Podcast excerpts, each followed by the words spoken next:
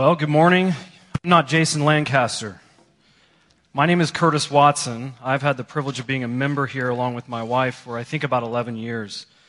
I count it one of the great, great blessings of my life, one of the things I'm most thankful for to have lived life with, with many of you for the last few years. And I'm thrilled to get a chance to preach again to you guys, to the church that I love. Uh, fair warning, though, the passage we are looking at today for the next half hour ish is just a list of names. There's no manger yet, there's no angel appearing, there's no wise men, shepherds, or stable. Just a list of names. Merry Christmas. If there is a scripture ghetto where misunderstood, neglected, or often just skipped over biblical passages go, genealogy passages are so in there. However, before we are done, if you will hang with me through the bumpy ride, uh, I hope that each one of us will see ourselves in Jesus' family tree listed in these verses.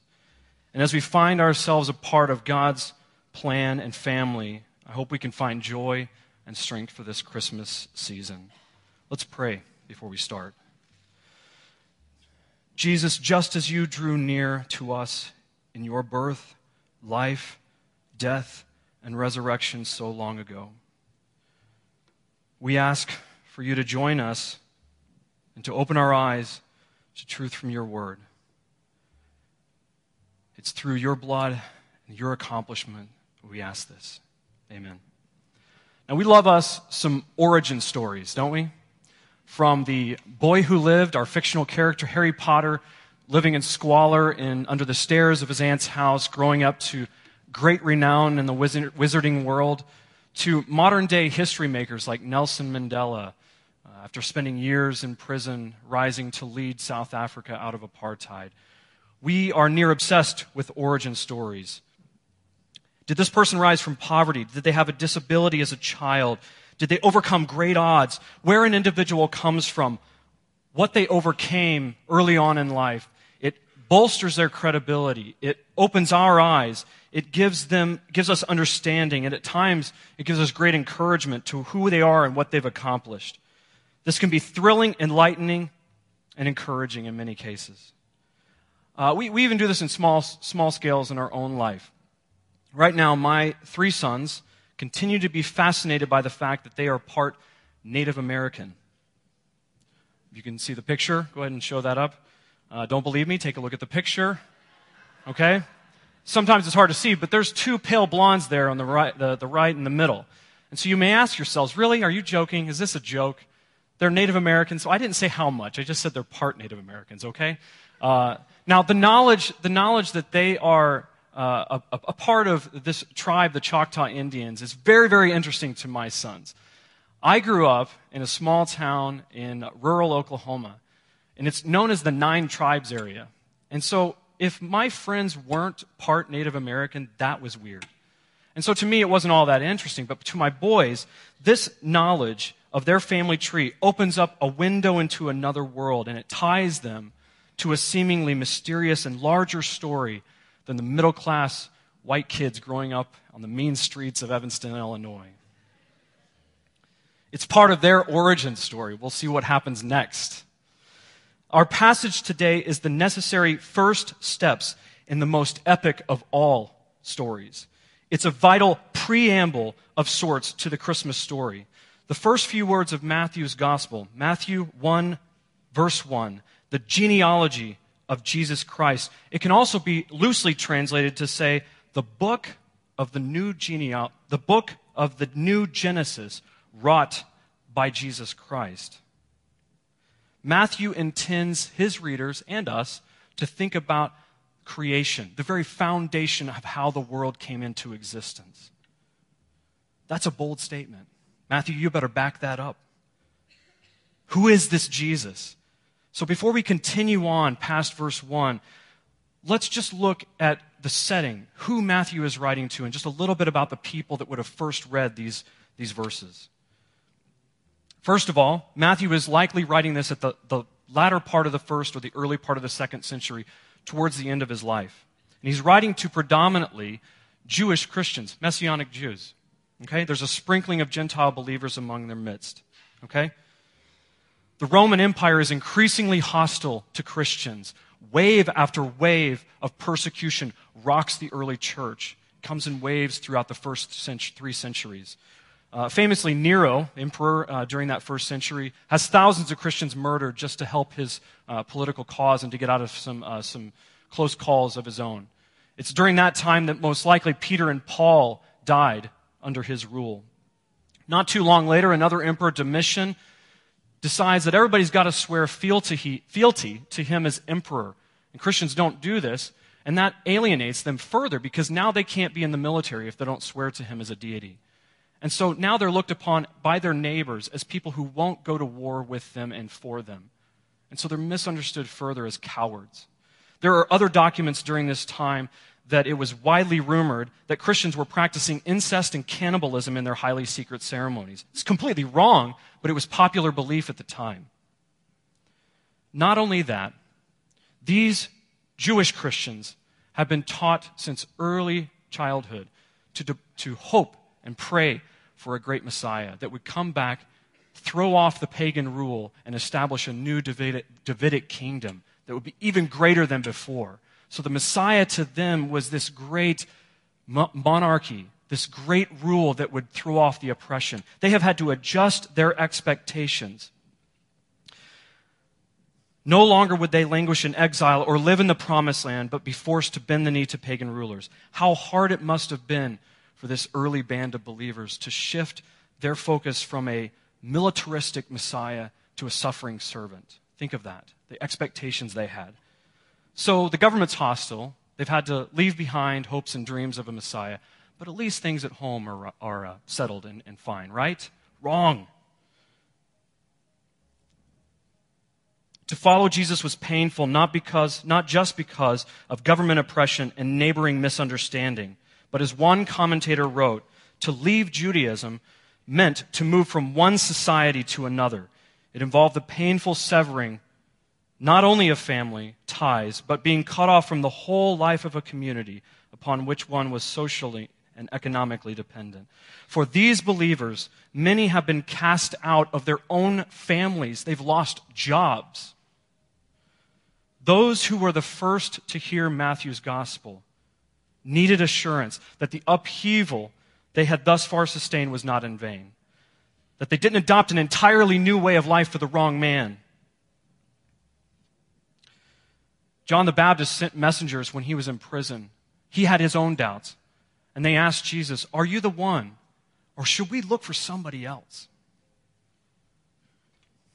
It has never and will never be a small thing to name Jesus as the one true God. It's never been easy. And Matthew's audience knew this. So, with this setting in mind, let's continue through this. We'll back up just again to verse 1. The book of the genealogy of Jesus Christ, the son of David, the son of Abraham. Abraham was the father of Isaac, and Isaac the father of Jacob, and Jacob the father of Judah and his brothers. And Judah the father of Perez and Zerah by Tamar, and Perez the father of Hezron, and Hezron the father of Ram, and Ram the father of Amminadab, and Amminadab the father of Nahshon, and Nahshon the father of Salmon, and Salmon the father of Boaz by Rahab, and Boaz the father of Obed by Ruth, and Obed the father of Jesse, and Jesse the father of David the king. And David was the father of Solomon by the wife of Uriah, and Solomon the father of Rehoboam, and Rehoboam the father of Abijah, and Abijah the father of Asaph, and Asaph the father of Jehoshaphat, and Jehoshaphat the father of Joram, and Joram the father of Uzziah, and Uzziah the father of Jotham, and Jotham the father of Ahaz, and Ahaz the father of Hezekiah, and Hezekiah the father of Manasseh, and Manasseh the father of Amos, and Amos the father of Josiah, and Josiah the father of Jeconiah and his brothers. And at the time of the deportation to Babylon, and after the deportation to Babylon, Jeconiah was the father of Shealtiel, and Shealtiel the father of Zerubbabel, and Zerubbabel the father of Abiud, and Abiud the father of Eliakim, and Eliakim the father of Azor, and Azor the father of Zadok, and Zadok the father of Achim, and Achim the father of Eliud, and Eliud the father of Eleazar, and Eleazar the father of Matthan, and Matthan the father of Jacob, Jacob the father of Joseph, the husband of Mary, of whom Jesus was born, who is called Christ. So all the generations from Abraham to David were 14 generations, and from David to the deportation to Babylon, 14 generations, and from the deportation to Babylon to the Christ, 14 generations. Now, knowing everything we know about the people Matthew has in mind when writing, why in the world would he begin his account of the gospel, the miraculous gospel of Jesus Christ, with a list of names? I mean, honestly, if you're looking to hook an audience, wouldn't, wouldn't you start with uh, maybe the angel appearing to Mary, or possibly the thundering sounds of soldiers coming in to murder boys in Nazareth, little boys? Or maybe start off, maybe this is even better, maybe start off later on with a couple of super cool miracles that Jesus did and tell this in flashbacks, right? I mean, it's, it's hard to imagine a modern telling of this story starting with in a world where Amminadab was the father of Nahshon. I wasn't sure I could do that before I took a drink of water. All right. Here's what's so fascinating Matthew is painting a picture with this list of names. Remember, to his first readers, this is exactly what they needed to hear before telling them what Jesus did or said. They needed to hear his pedigree before telling them the, what he did or said. They needed to be sure that he was fulfilling the needed prophecies and covenants. Matthew knows the persecution and the alienation his people are facing. He wastes no time in getting to exactly what they needed to hear. We, we should approach this list like a modern resume or curriculum vitae would read to us today. And to the first or second century Jew, this first couple of names, it elicits a nodding of the head and a sigh of relief. Son of David, son of Abraham. Because not only are these names, Abraham and David, and their stories burned into their culture, these Jewish Christians know that there were two great promises that had to be fulfilled by this new Messiah. These covenants run like a spine through the Old Testament. And let's look at these briefly, starting in Genesis 12, verse uh, 1. Now the Lord said to Abraham, Go from your country and your kindred and your father's house to the land I will show you and I will make of you a great nation, and I will bless you and, your make, and make your name great, so that you will be a blessing. I will bless those who bless you, and him who dishonors you I will curse. And in you all the families of the earth shall be blessed. Later on, the Davidic covenant, 2 Samuel chapter 7 verse 12, God is speaking through the prophet Nathan to King David. When your days are fulfilled and you lie down with your fathers, I will raise you up up, I will raise up your offspring after you, who shall come from your body, and I will establish his kingdom forever.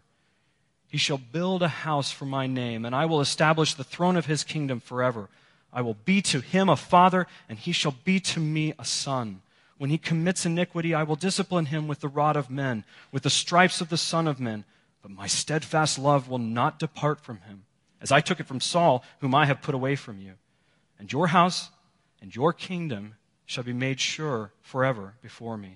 Your throne shall be established forever. Jesus is the long awaited fulfillment of these prophecies, son of David, son of Abraham. You can almost hear the music swelling as Matthew goes through the rest of this list of characters Abraham, Isaac, Jacob, Jacob, Judah, his brothers, the 12 tribes, from patriarchs to kings to prophets to heroes. Matthew traces Jesus' ancestors. It is hard to imagine a higher, greater, more illustrious list of names to have on a Messiah's resume. Both, this is what every Israelite needed to hear. Further, this recitation of Jesus' ancestors would also serve to tie any Gentile Christian to a great and marvelous story. It's a royal family that heretofore Gentiles were on the outside of a fence looking longingly in, and now they are a part of this family. I don't know about you, but I love, uh, I love stories about post apocalyptic societies. Okay? This is, you know, the stories where some natural or alien force or war or plague has caused much of uh, the population to die off. Governments have collapsed. There's no plumbing. There's no uh, electrical. There's, there's no communications. It's a free for all, right? And usually these stories, we, uh, we follow a band, maybe sometimes just a couple, but sometimes a, more than a few, uh, band of ragtag, misfit, random people thrown together trying to survive against all odds. I love stories like this. And of course, like any father and husband, I see myself in the hero role as I, as I read and watch these, these uh, shows, movies, and stories. Uh, I rise above my former office desk job, nine to five existence, to become the toughest nails, but with a heart of gold leader defending me and my own against marauding invaders who often, for some reason, ride motorcycles. I'm not really sure why. It's not just me, huh? I mean, you, I'm not the only one that has done that. I'm just saying I'm ready if it happens, okay? Right. Israel, uh, before I move on, usually in this story, there is uh, a character that, that, that people meet along the way. There's this kind of hope that these people have of a better place. And often it's, it's kind of revealed in bits and pieces of the narrative. Uh, you know, like, like they meet a swarthy character along the way, and he says, I hear tell there's a place out east called Promiseville. They got warm beds and hot meals and high walls. I'm going there. You should come along. And so this hope drives the group. It keeps them going through hard times, and usually the deaths of minor and major characters. Okay? Israel is this group wandering from generation to generation with a hope and a promise of a great Messiah. That's how we need to look at them. The good times of the kings and the conquests and the monarchy and the wealth and the power and the influence are all in the rear view mirror. It's long gone. It's remembered in stories. One writer said it this way This birth that's about to happen is what Israel has waited for for 2,000 years. 2,000 years of waiting since that promise came to Abraham. I start multitasking if Netflix takes too long to load. If I have a bad couple of months at work, I'm online searching for a new career. I hate waiting. Waiting is the worst. I want more money now. I want my daughter to be potty trained now. I want a better marriage now. I want a vacation now. I want relief now. Waiting is the worst. Jesus may be the long awaited king and may have all the qualifications, but 2,000 years, I'm struck by how often in man's relationship with his creator and God that we are left waiting. Now, it's here that if we're not careful as modern readers, we're going to miss something in this list of names. But Matthew's readers will not miss that there's a few strange people listed here. We have now seen the father of the great nation, Abraham. We've seen the great king, David. But a dissonant note is about to enter this song. Let's look a little more closely at verses 2 through 7. Abraham was the father of Isaac, and Isaac the father of Jacob, and Jacob the father of Judah and his brothers. We've got all the patriarchs and the 12 tribes. And Judah the father of Perez and Zerah by Tamar. And later, verse 4, and Nahshon the father of Salmon, and Salmon the father of Boaz by Rahab, and Boaz the father of Obed by Ruth, and Obed the father of Jesse, and Jesse the father of David the king, and David was the father of Solomon by the wife of Uriah. Oddly, there are four women that Matthew goes out of his way to highlight in Jesus' family tree. Genealogies, lists of names like this, or any other list of names, never included women's names. Never. Some famous ones were known, like Sarah, Leah, Rebecca, and Rachel. Especially a list of ancestors meant to tie a proposed king to show royal kingship. Never had women's names. One Old Testament scholar I read said that so few women remembered in history that when later writers were trying to create Sunday school material or theological training material, they had to make up women's names for their curriculum. They had to make them up. Oh, Obed, he was married to uh, Becky. And, uh, you, know, you know, old Jotham, he was married to Leah. you know, they just had to make them up because there were so few women known historically. So for Matthew to list them here, it should draw our attention. And if you're really familiar with Bible stories, sometimes you don't, you don't hit that. And so Matthew's saying, look at these names. Remember, this list is supposed to be a modern resume. Okay, it's a list, it's a, it's a CV. Okay, so why are these names here? We may vaguely know their names, but let's find out how they fit into the origin story of our Savior. First of all, they are most likely, these women are most likely Gentiles, not Jews. That means they are outsiders in the Jewish community. Though Tamar was married to Judah's sons, she was Canaanite by birth. We know that Rahab was a Canaanite living in Jericho, Ruth was a Moabite who married into the Hebrew community. And it's safe to assume, though we don't quite know for sure, that Bathsheba was also a Hittite because she was married to Uriah the Hittite. Okay, so not only were these four women not Jews, Gentiles, they were women, but they at best have dubious reputations. I, don't, I had to be reminded of this one. Tamar's story is horrific. It's horrific. She was married to one of Judah's sons who died. She was married then later to another of Judah's sons who died. Without getting into too many gory details, she dresses up like a prostitute, seduces her own father in law, and conceives twin sons, Perez and Zerah. I'm not making that up, that's in your Bible. Rahab is definitely a celebrated character in Jewish lore. Her bravery helping out the spies in Jericho. But let's not forget she was a prostitute running a brothel in Jericho, which evidently is the best place to hide in Jericho.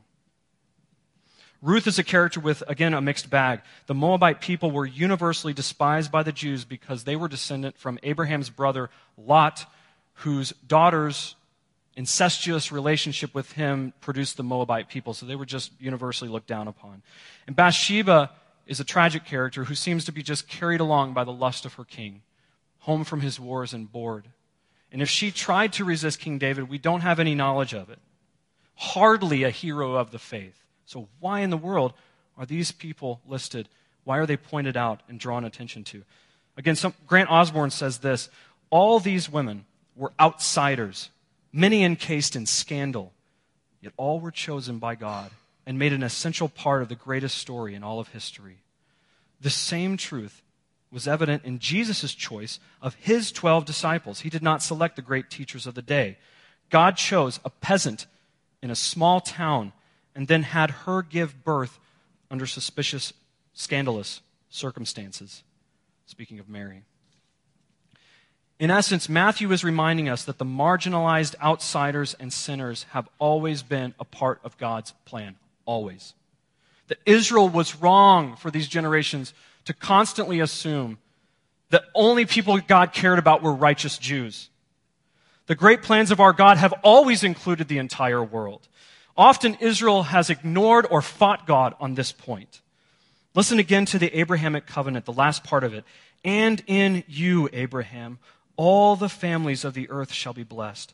By including these sometimes sinful, often marginalized, and in two or three cases used and abused Gentile women, Matthew is anchoring us to this family tree of our Lord Jesus Christ outcasts and sinners, kings and heroes will all play a part in this grand salvation plan. There is a great cloud of witnesses, as Hebrews says, whom God has used, and just as he used them, he will use you for his masterful plan. When we fail or get frustrated with circumstances forced upon us, we need to remember God's plan to redeem himself marches on. And he often goes out of his way to include the seemingly most flawed people in this great redemption story. Another person said it this way Jesus did not belong to a nice, clean world of middle class respectability, but rather he belonged to a family of murderers, cheats, cowards, adulterers, and liars. He belonged to us and came to help us. No wonder why he came to a bad end and gave us some hope.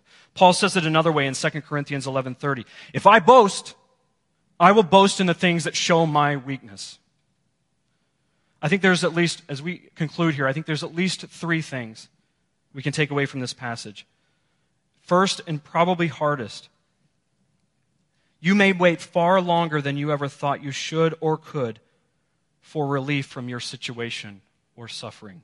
You may wait far longer than you thought you could.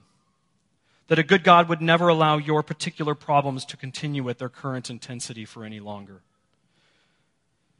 My, probably one of my favorite movies of all time, uh, follows the story of a young man growing into adulthood in a small town. He's smart, he's talented, he's unselfish, with big dreams for his future outside of the small town. Over and over again, this young man has to put away his desires for his grand future to help those around him. He makes the unselfish choices that he feels obligated to make, and he presses on. As he grows into early middle age, he sees the dreams of his youth slip further and further away, while resentment and anger grows inside of him, even undetected by him.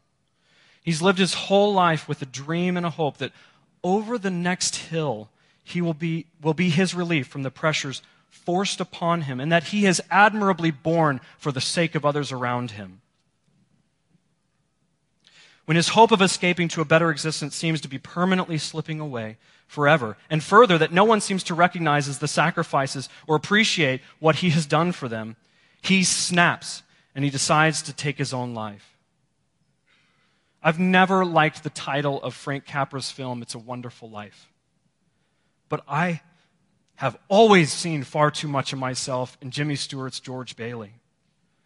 George Bailey says, I'm tired of waiting, I'm out.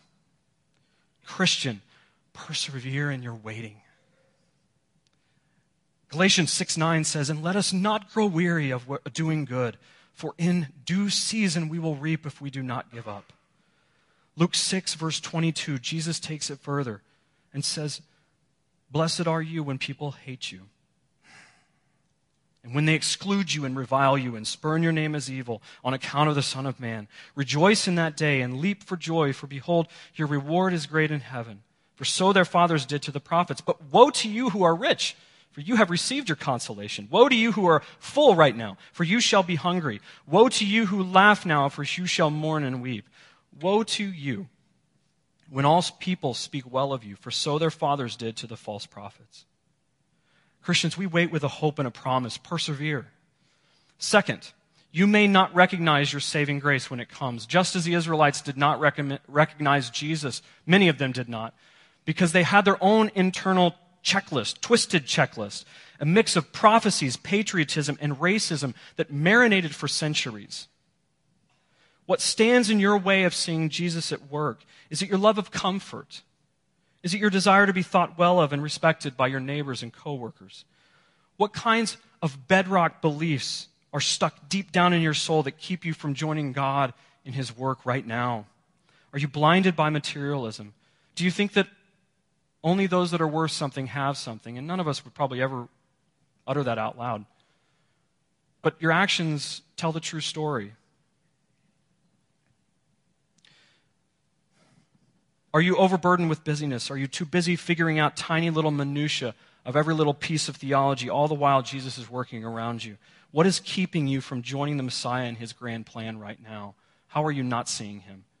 Finally, and most encouragingly, if you are here today and think that you are too damaged for God to use, that you can't possibly be of any use to your Creator, that at best your sins might be forgiven by Jesus' work on the cross, but you are too broken for God's great and grand plans. Think again. We serve a very subversive God. He chooses the weak, the poor, the unwanted. If you think that God only uses the handsome, talented people with righteous families, you are wrong. Read your Bible. Our holy scriptures are full of God passing over those whom society has deemed worthy in order to embrace the weak. It may very well be that your shortcomings are what make you the best channel for God to use in His plan. Look, Christmas messes with our heads, does it not? Not the one in the, in the scriptures, but the one everywhere else around us. It's the most wonderful time of the year. Really? Not for many. Some of you have just finished classes. And you're going to go home to families that you may feel that you don't know anymore, that you don't share their values anymore, and that you feel an outsider in. Others have just spent another 40 to 80 hours a week toiling away at that job that you've been doing for years, only to now take time off to face a family that you feel that you are failing, or you're losing track of, or you don't know anymore. Or you might be grieving the family you never had, or the family you lost today. For some of us, the pressure in this season to be happy is too much to bear. Christ coming to win us back from the clutches of sin and death in the story of Christmas is lost to all of society, trying to act like we are full, happy, and settled. We're just trying. Don't be fooled, friends, for now we wait. Come, thou long expected Jesus, is what we're going to sing in a little bit. That's our cry. Tom Wright says this regarding our passage today, regarding Jesus. No point in arriving in comfort when the world is in misery. No point in having an easy life when the world suffers violence and injustice. If he is to be, if he is to be Emmanuel, God with us, he must be uh, with us where the pain is. That's what this chapter is about. Church, our God draws near to us in Jesus' birth. His family tree welcomes us all in. Joy to the world. The Lord has come. Let's pray. God, by the power of Jesus' birth, life, death, and resurrection, we plead with you for strength and peace in our current waiting period. We ask for wisdom to see beyond the undetected sins of our hearts God, give us freedom from our own inward bias to the world around us. Help us to stop listening to the world telling us that we are unworthy and help us to see our part in your salvation. Help us to find joy this Christmas, even if we carry sorrow for now. In Jesus' name, amen.